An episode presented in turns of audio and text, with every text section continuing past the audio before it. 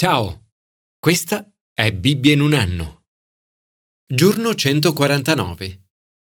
Alla fine dei suoi giorni, Sir Winston Churchill disse Penso alle mie preoccupazioni del passato e mi viene in mente la storia di quell'uomo che, in punto di morte, disse di essersi preoccupato per molte cose nella sua vita. Preoccupazioni però che molto spesso si sono dimostrate infondate, non reali. Churchill si riferiva al fardello delle preoccupazioni infondate che spesso non sono reali. Nella vita ci carichiamo di fardelli che spesso non sono reali.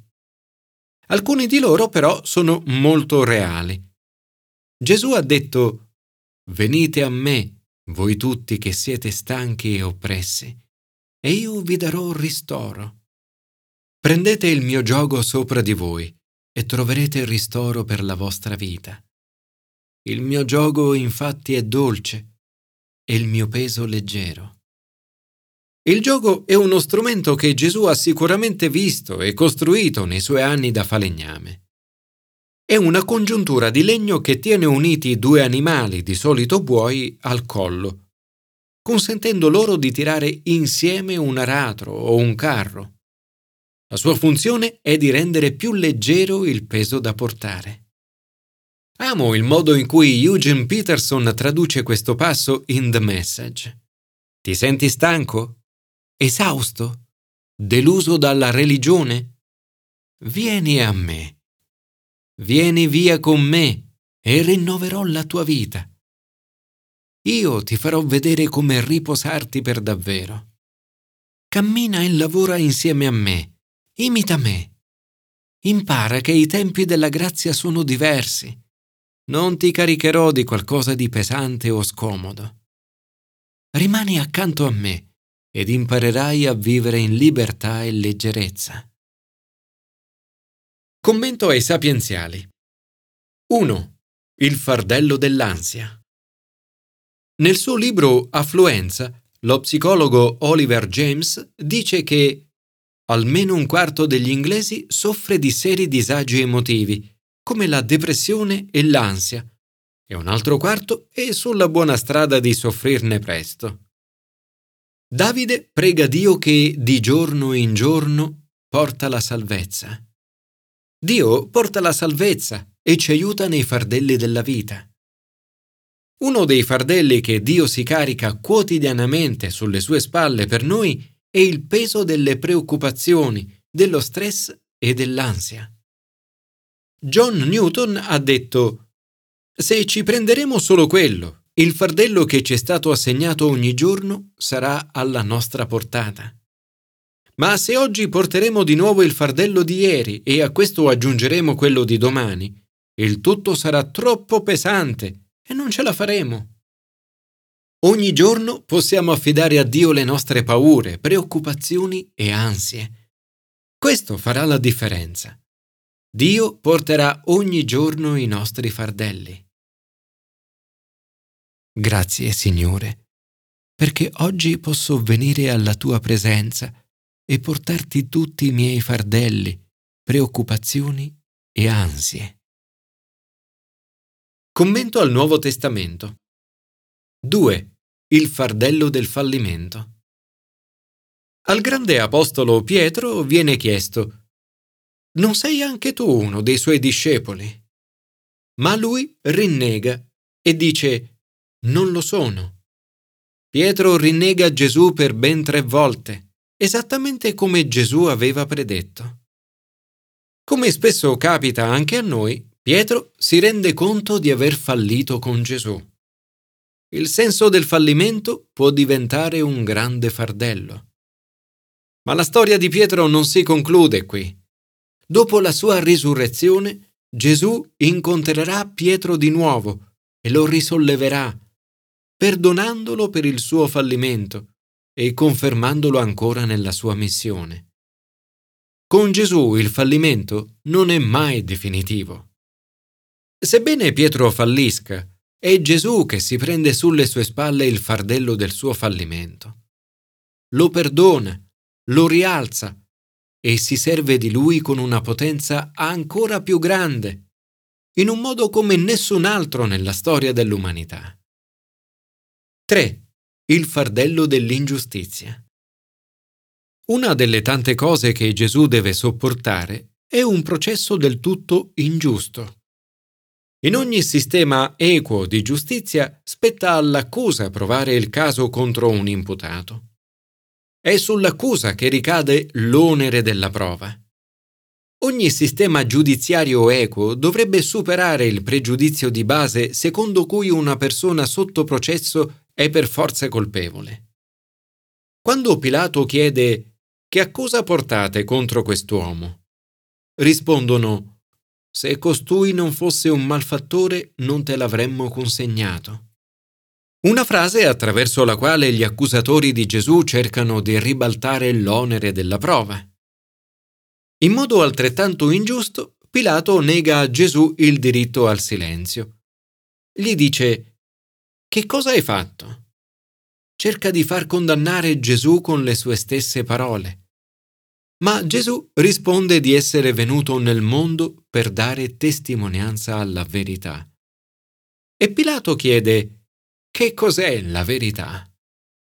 Qui Pilato sembra chiedersi, esiste la verità, cioè la verità assoluta? Una domanda questa che anche oggi molte persone si pongono. In quell'istante Pilato si trova faccia a faccia con la verità stessa Gesù Cristo, il quale subisce un processo ingiusto e, cosa ben peggiore, subirà l'ingiusta pena della crocifissione e della morte. Un sacrificio che farà per salvare tutti noi. 4. Il fardello del peccato. Nonostante il processo ingiusto, Pilato conclude Io non trovo in lui colpa alcuna. Gesù è completamente innocente. Pilato vuole rilasciarlo, ma la folla grida non costui, ma Barabba. Barabba era un brigante. Gesù, l'innocente, è condannato alla crocifissione. Barabba, il peccatore, è liberato. Il simbolismo è chiaro. Sulla croce Gesù, l'innocente, è morto perché noi, peccatori, potessimo essere liberati. Si è caricato sulle spalle il fardello del nostro peccato. Di giorno in giorno benedetto il Signore. Il nostro Dio è un Dio che salva. Al Signore Dio appartengono le porte della morte. Commento all'Antico Testamento. 5. Il fardello del senso di colpa. Il senso di colpa è un brutto fardello. Una volta in uno dei nostri piccoli gruppi alfa, un uomo descrisse la sensazione di colpevolezza come una bruttissima indigestione. Ma il senso di colpa è più di una semplice sensazione fisica. Comporta una serie di conseguenze emotive e spirituali. Dio ha donato a tutti noi un senso morale, una coscienza. Spesso ci sentiamo in colpa perché sentiamo di aver fatto qualcosa di sbagliato. Ma le nostre coscienze non sono perfette. A volte sperimentiamo falsi sensi di colpa. Ci sentiamo colpevoli di cose che in realtà non abbiamo fatto. Per questo è importante educare la nostra coscienza con la parola di Dio. Ci sono volte però in cui abbiamo fatto veramente qualcosa di sbagliato ma non ci sentiamo in colpa. In questi casi abbiamo bisogno che le nostre coscienze siano risvegliate dallo Spirito di Dio. A Davide è stata data l'opportunità di liberarsi dalla persona che stava cercando di ucciderlo, Saul. Invece di cogliere questa opportunità, si limita a tagliare un lembo della veste di Saul, per dimostrargli che avrebbe potuto ucciderlo se avesse voluto. Tuttavia, si sentì battere il cuore per aver tagliato un lembo del mantello di Saul.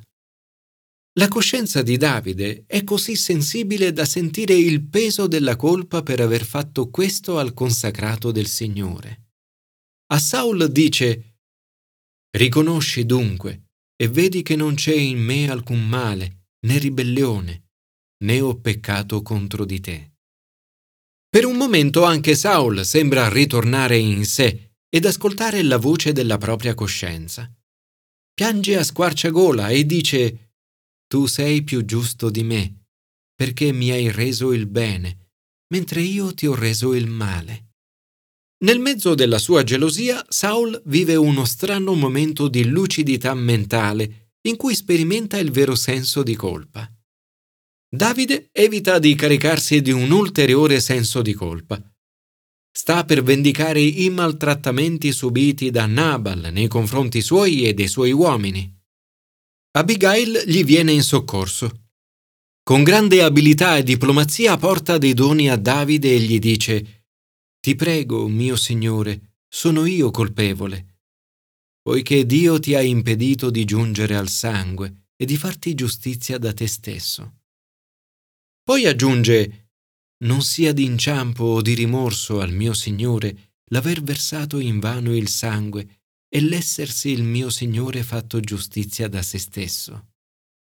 Davide si rende conto che Abigail l'ha salvato dal peso della colpa.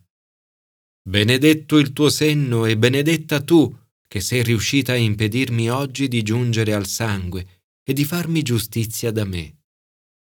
Quella di Abigail è un'abilità che tutti noi dovremmo coltivare. Consigliare le persone su come comportarsi usando parole di sapienza e diplomazia, aiutandole ad evitare cose che le porterebbero ad errori e sensi di colpa. Davide evita di fare giustizia da sé. Il Signore colpì Nabal ed egli morì.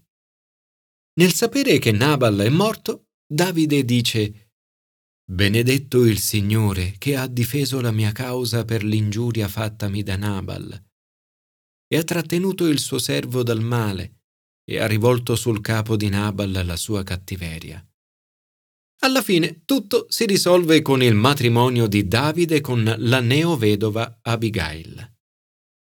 Il peso di una vera colpa è qualcosa di reale e schiacciante per tutti. La bella notizia è che Gesù è morto sulla croce per prendere su di sé tutta la nostra colpa.